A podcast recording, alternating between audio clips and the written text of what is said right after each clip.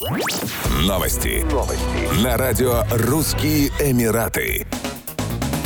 Власти Дубая собираются упростить условия для жизни и работы в Эмирате креативным специалистам со всего мира, сообщила шейха Латифа бинт Мухаммед Аль-Мактум, председатель управления культуры и искусств Дубая. Шейха Латифа надеется, что Дубай станет глобальным центром культуры и творчества. Превращение Дубая в глобальный творческий мегаполис – это не просто мечта, сказала она, отметив, что в этой области Дубай уже зарекомендовал себя как региональный лидер. Сегодня талантливые специалисты могут оформить креативную лицензию за 7 минут в режиме онлайн, и она позволит им легально вести свою деятельность на территории ОАЭ. Уже сегодня креативный сектор составляет 4% ВВП Дубая, что на 1% больше, чем в среднем по городам мира. В творческой и культурной индустрии занято больше молодых людей, чем в других секторах. Мы сделаем Дубай самым удобным местом для жизни и работы креаторов, сказала шейха Латифа. По ее словам, те же методы, которые использовались для превращения Дубая в международный деловой центр, будут использоваться для превращения города в культурную столицу.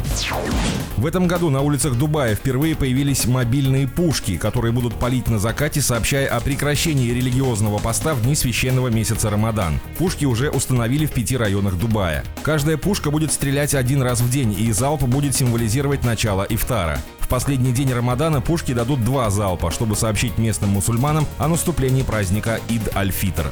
Как планируется, артиллерийские орудия будут направлены в 11 разных районов Эмирата и будут располагаться рядом с мечетями. В каждом районе они пробудут 2 или 3 дня. Полиция Дубая хочет сохранить эту традицию, поскольку стрельба из пушек напоминает людям о том, что пора заканчивать свой пост, сказал майор Аль-Амими. Он уточнил, что пушки стали одним из местных символов Рамадана и туристических достопримечательностей. Поскольку Рамадан приходится в этом году на разгар туристического сезона, рестораны могут открыто обслуживать покупателей в дневное время, а бары продолжат продавать алкогольные напитки. В то же время число развлекательных мероприятий сократится.